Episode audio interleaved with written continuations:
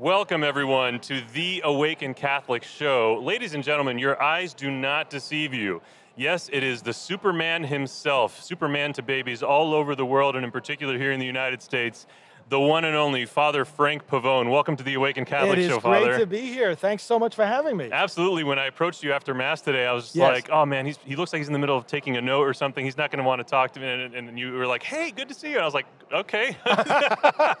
Seriously, one of the most amazing things is, you know, you, you put people on pedestals and, you, are like, you're sheepish about approaching them. And then they just turn out to be so down to earth and, uh-huh. and amazing. And uh-huh. you, you really are. And, and uh, I really appreciate the way that you've dedicated your, your life and your ministry to such an important work. And you know, as the as the title of the of today's video indicates, what we're going to talk about is Roe versus Wade overturned. Is something it going to big. be? It's yeah. big. Something. Yep. God's a cooking of something up. Yes. all right. So all of that is coming up right after this.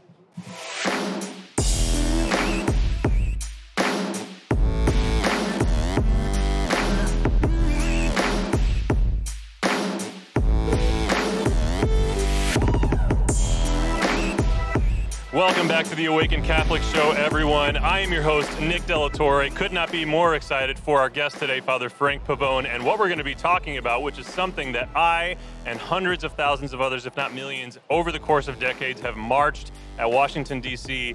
Uh, with an outcry to defend the unborn, defend the innocent, and we might be seeing something finally happen uh, Father Frank. Before we get into that conversation, I got to let you know about the sponsor of today's episode, Select International Tours.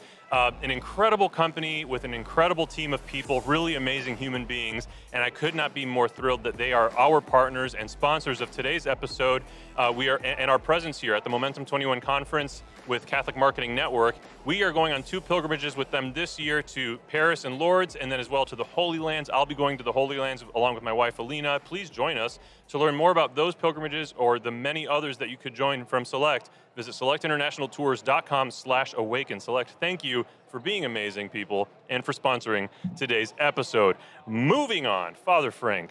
How are you doing today? Oh, I'm doing great. This uh, Catholic Marketing Network that we're both at is uh, always a an inspiring event. I come every year. We meet up with a lot of people doing things like this, podcasting yeah. and broadcasting and publishing and religious art and writing, it's always inspiring to see the many ways that people are, are taking the Word of God and the truths of the faith and getting them out there to the public. This is what we're called to do.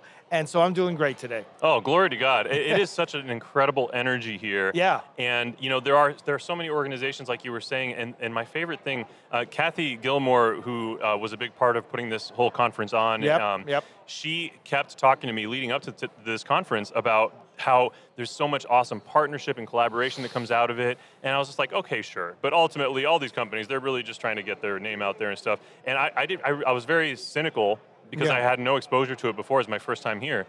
And he being here, I am just blown away by the, by the love and, and the compassion and that authentic pursuit of opportunities for collaboration. That's right. It's absolutely beautiful. Yeah, it's very authentic. And, uh, and you know, this is a conference – it's not just people talking or selling things. There's a lot of prayer. Yes. There's mass. There's confession going on all day. Uh, there's rosaries, uh, Chaplet of Divine Mercy. This is a very prayerful event. Yes, that has been absolutely true. Yes, um, and so I, am curious. You know, uh, I. I became familiar with your name and, and the work that you do by listening to Catholic radio. Okay. Uh, I would hear uh, either your own voice or people mentioning Father Frank Pavone, you yes. know, and, and, I was just like, well, who is this guy, this legend? um, how did you get? How did you become what you are? You know, obviously there's your vocation story uh, yes. from to the priesthood, but right. then aside from that, like, what drew you to this acute laser focus on this mission. Yeah, and that's the word I was going to use. You know, when you're able to focus on something year after year after year and you don't deviate from it, you can do anything.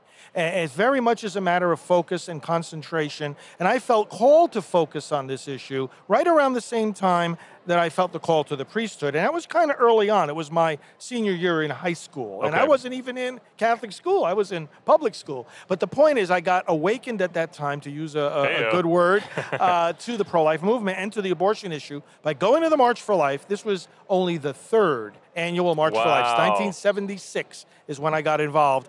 And I just, it, I, I describe it as it was an alarm that went off in my mind and it just got louder and louder every year that went by that we are literally permitting by law the killing of babies. Yes. And so, you know, I got more involved in the movement, I got more informed about it.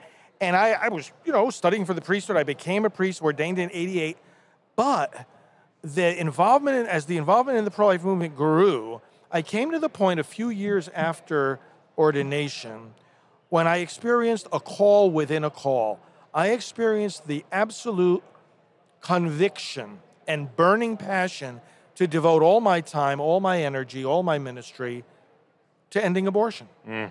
and protecting the unborn. And it was such a strong call. I went to, of course, I had to go to my bishop to get permission. Well, my bishop happened to be Cardinal John O'Connor, who was a pro life hero himself and an activist. And for him, this was like issue number one, you know? Mm-hmm. So when he saw me coming to him and saying, Could I devote all my time to fighting abortion?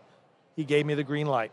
That is and so That was in 93. So I've been doing it full time ever since. Wow, wow. And so you don't have like a parish That's that you're right. the pastor of. You are Exact. just This is my full time focus, ending abortion. So I get to go to conferences like this. I preach in different churches every week. Rather than having a parish of my own, Mm-hmm. I get to, I've spoken in all 50 states and preached and seen for, for 30 years now. The, the, the, the response of the American people, particularly American Catholics, to this whole problem of abortion. Yeah. and they're concerned and they want to do something and uh, they're responsive to the message which is one of the key things we tell to the to the priests. Don't be afraid to speak about this. The people are not going to walk out and get mad. They're going to say thank you. They want to hear and they want to see clear leadership from their clergy on this issue And that has been my biggest gripe, and I know the gripe of a lot of people who are just like seeing with such clarity. This is the biggest thing. It- it- Period. it is. Like, what are we doing not talking about this? It, it would be equivalent uh, to, or, or equivalent wouldn't even be the right word because this is so much bigger at scale. Right. Um, but it'd be it'd be like in in Nazi Germany, uh, not having priests outcrying against the Holocaust. That's right. It's like, what is that? See, see that, that, that you're getting to an- a great point here. This, another way to say it is, this is as big as it gets. In Yeah. other words, if you want to talk about an important issue, there's many important issues, but like, what would be the most important thing that we could cry out about, or Right. biggest injustice we could stand up against? It doesn't get bigger than this. This is a mass slaughter of innocent babies. Yes. And there's no denying that. That's not an opinion. That's not a religious belief. It's a fact. It's, a fact. Yeah. And uh, this this time in history, and all of us living through it, will be judged Mm-hmm. on this issue. That is absolutely right. Yeah. I, um, a dear friend of mine, Peter Range, he's the director for the Office of Life and Justice in the Diocese of Toledo. Uh, his his number one mission, ever since I've known him, even when he was in regular like evangelistic roles, like a campus ministry and stuff, he was always number one priority is pro life. Nice. Number one, and so now that's why I mean it's it's understandable for him to have such an important role in that fight in the Diocese of Toledo. That's right. Um, and to be honest with you, the man just can't keep people from knocking on his door and calling him to try to take him to bigger places, you know, statewide, Yeah. uh, na- nationwide roles, because he's so effective and so laser focused, like you're saying. Uh-huh. And in Toledo, I'm not going to say it is thanks to Pete, but I'm also not going to say it's not thanks to Pete. That every abortion clinic sans one. There's a single abortion clinic left in Toledo, and and I've been a part of these prayer vigils with him. I lead worship at them when we do them, um, and and I know how effective Peter has been. The man has held hands and prayed with the abortion doctors at these clinics, um, and th- literally, there's a little uh, a little baby, uh, or now it's a child uh, that's named after Peter because it was Peter's boldness in reaching out to this woman, and she ended up uh, he offered to uh, adopt the baby. She took him up on that. Ah. And then once um, she saw the X-ray, she was like, "Actually, can I have my baby?" That Uh, often happens. Yeah. So, yes. so Peter has just been super effective, but the point is, like, we we have we have to be so diligent, and and we need to um, we, we need to stay in the fight.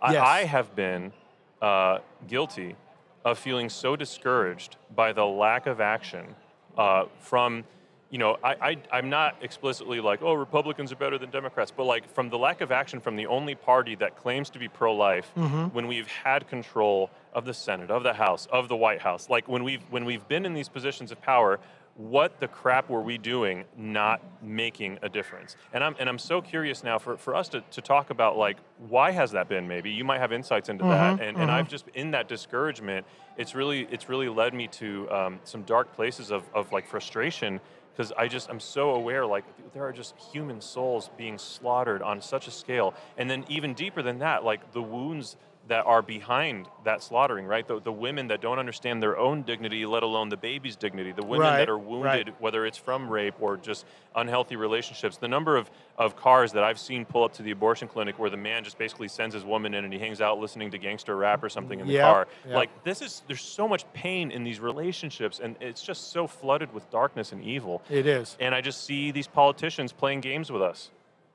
You know, in the political realm, like you say, we do have a very clear distinction. In fact, it's more clear and extreme than ever before Yeah. in the two major political parties. The Republican Party has gotten in their platform uh, and in their activities overall uh, more strong on these babies need to be protected. In fact, it says their right to life cannot be infringed, and they call for a constitutional amendment to protect these babies. Meanwhile, on the Democrat side, it's gotten worse and worse each Yeah. platform that comes out.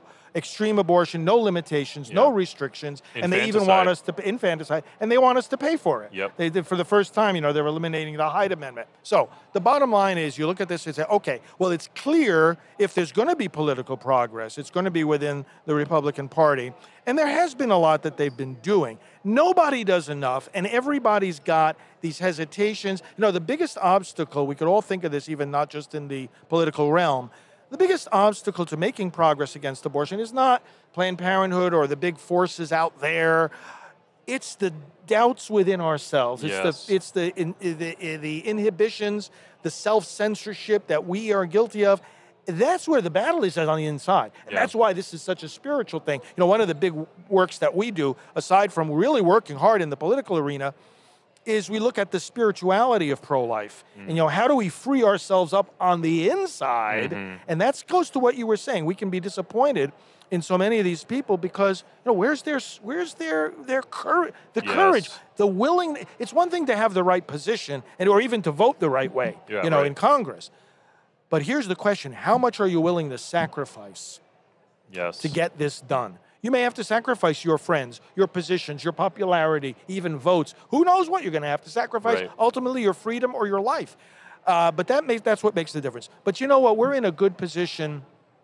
We've got now. We've got some good momentum going politically. We we we won big on the state level in the last election. We didn't suffer any setbacks, and it's in the states that so many laws are being passed. Uh, and now from the states, from the state of Mississippi in particular, one of those laws has made its way to the Supreme Court for consideration.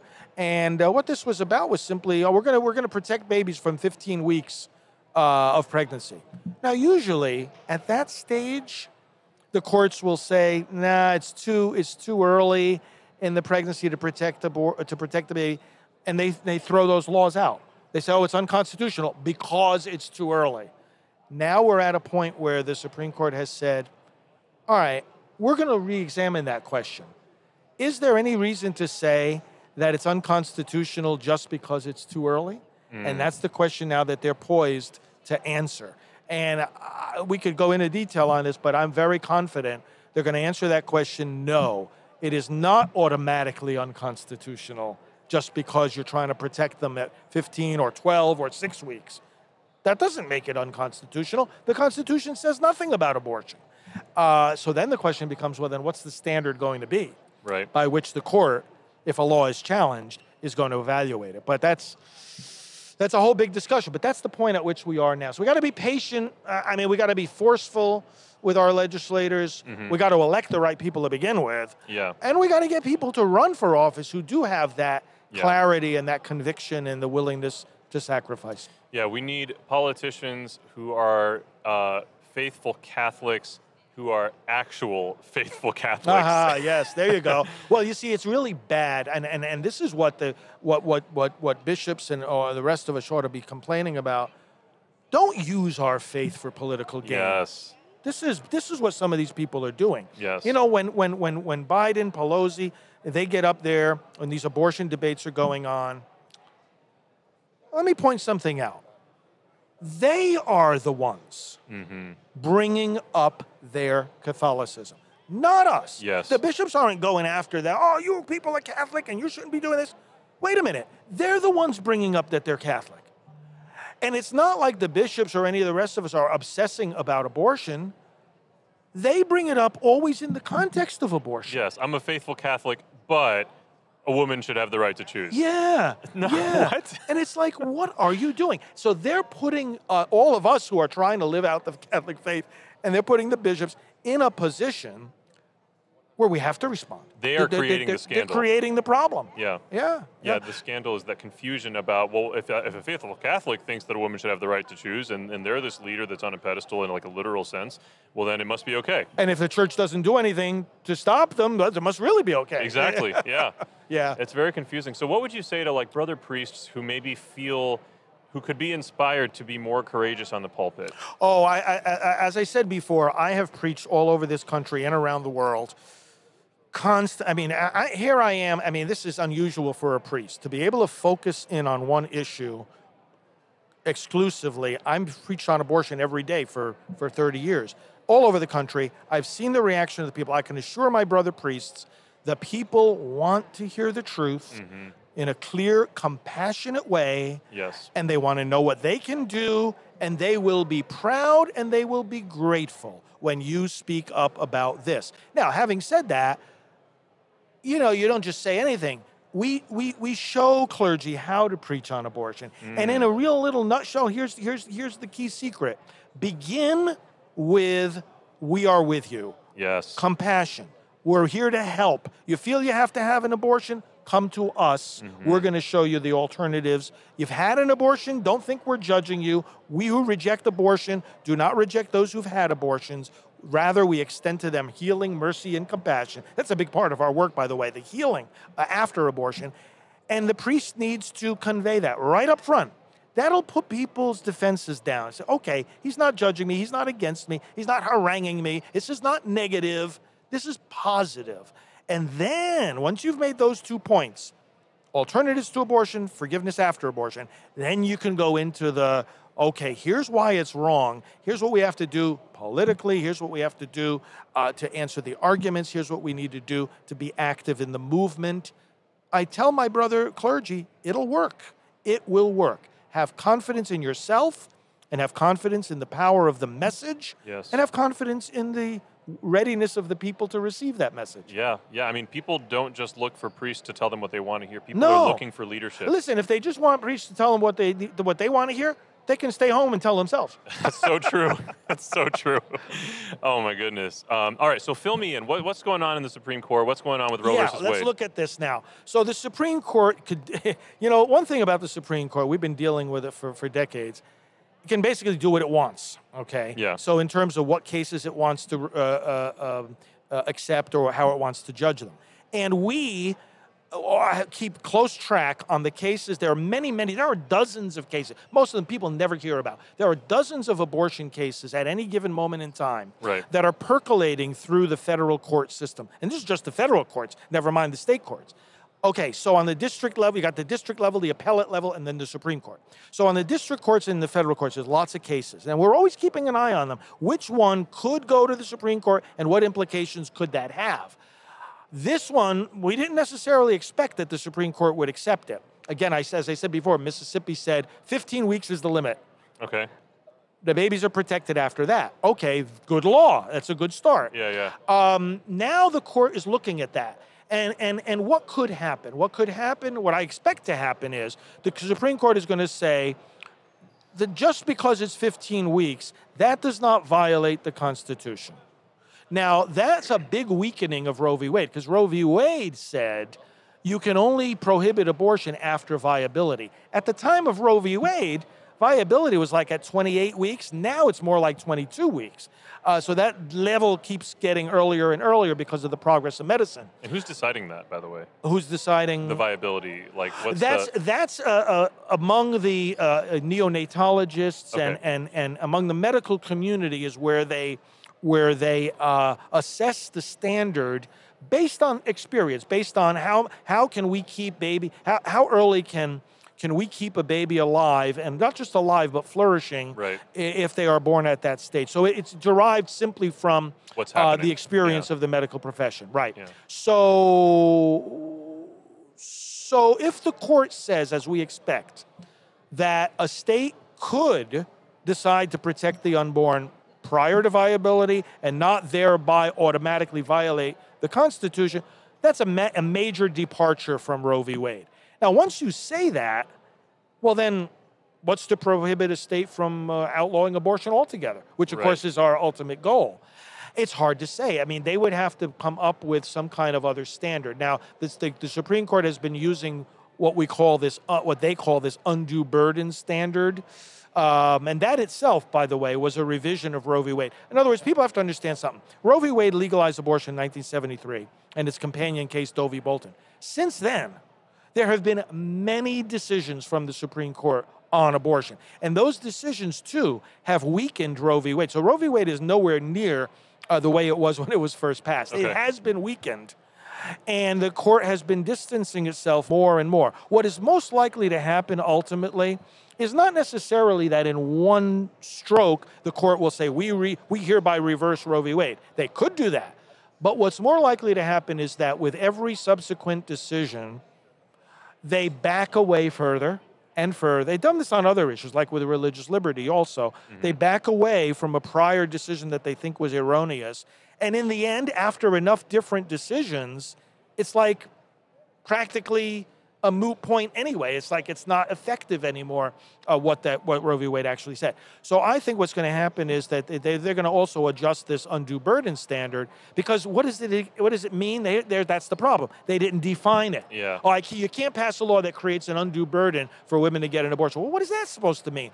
Uh, so there's a, the court realizes that all the standards that it has used up to this point are simply not working. Right. Judges are confused.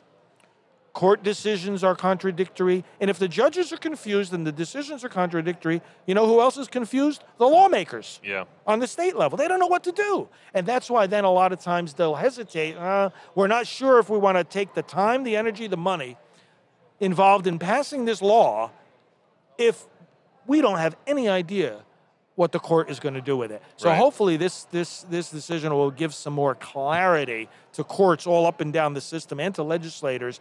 And what we want them to ultimately say is this. People of Mississippi, people of Ohio, people anywhere, you and your elected representatives want to protect your unborn children, you have the right to do that. Mm. All right. Wow. So so keep praying. Keep praying, keep fighting, keep going to the prayer vigils, keep learning, stay up on it. Uh, you know, we we at Awaken Catholic, we have a show uh, hosted by Peter Range, the gentleman I mentioned earlier. It's called The Catholic Citizen. And for as long as abortion is legal in this country, he will be talking about abortion and the pro life issues on his show, The Catholic Citizen. Um, to learn more about that show, you can visit The Catholic Citizen, or it's either The Catholic Citizen or just CatholicCitizen.com. Uh, and Father, where can people find you? endabortion.us is our main website. They'll see all the different branches of our ministry, prayer campaigns, things they can do for their churches, political involvement, youth, uh, Alveda King, uh, African American outreach, all those kinds of things. Endabortion.us. All right, we'll put that in the show notes for this episode, endabortion.us. Father Frank, thanks so much for being here Thank with me you. today. It's great to be with you. Seriously, God bless you, man. Thank you. You too. I have been Nick De La Torre. Thank you for watching the Awakened Catholic Show. And uh, before you go, everybody, I just need you to know that Jesus loves you.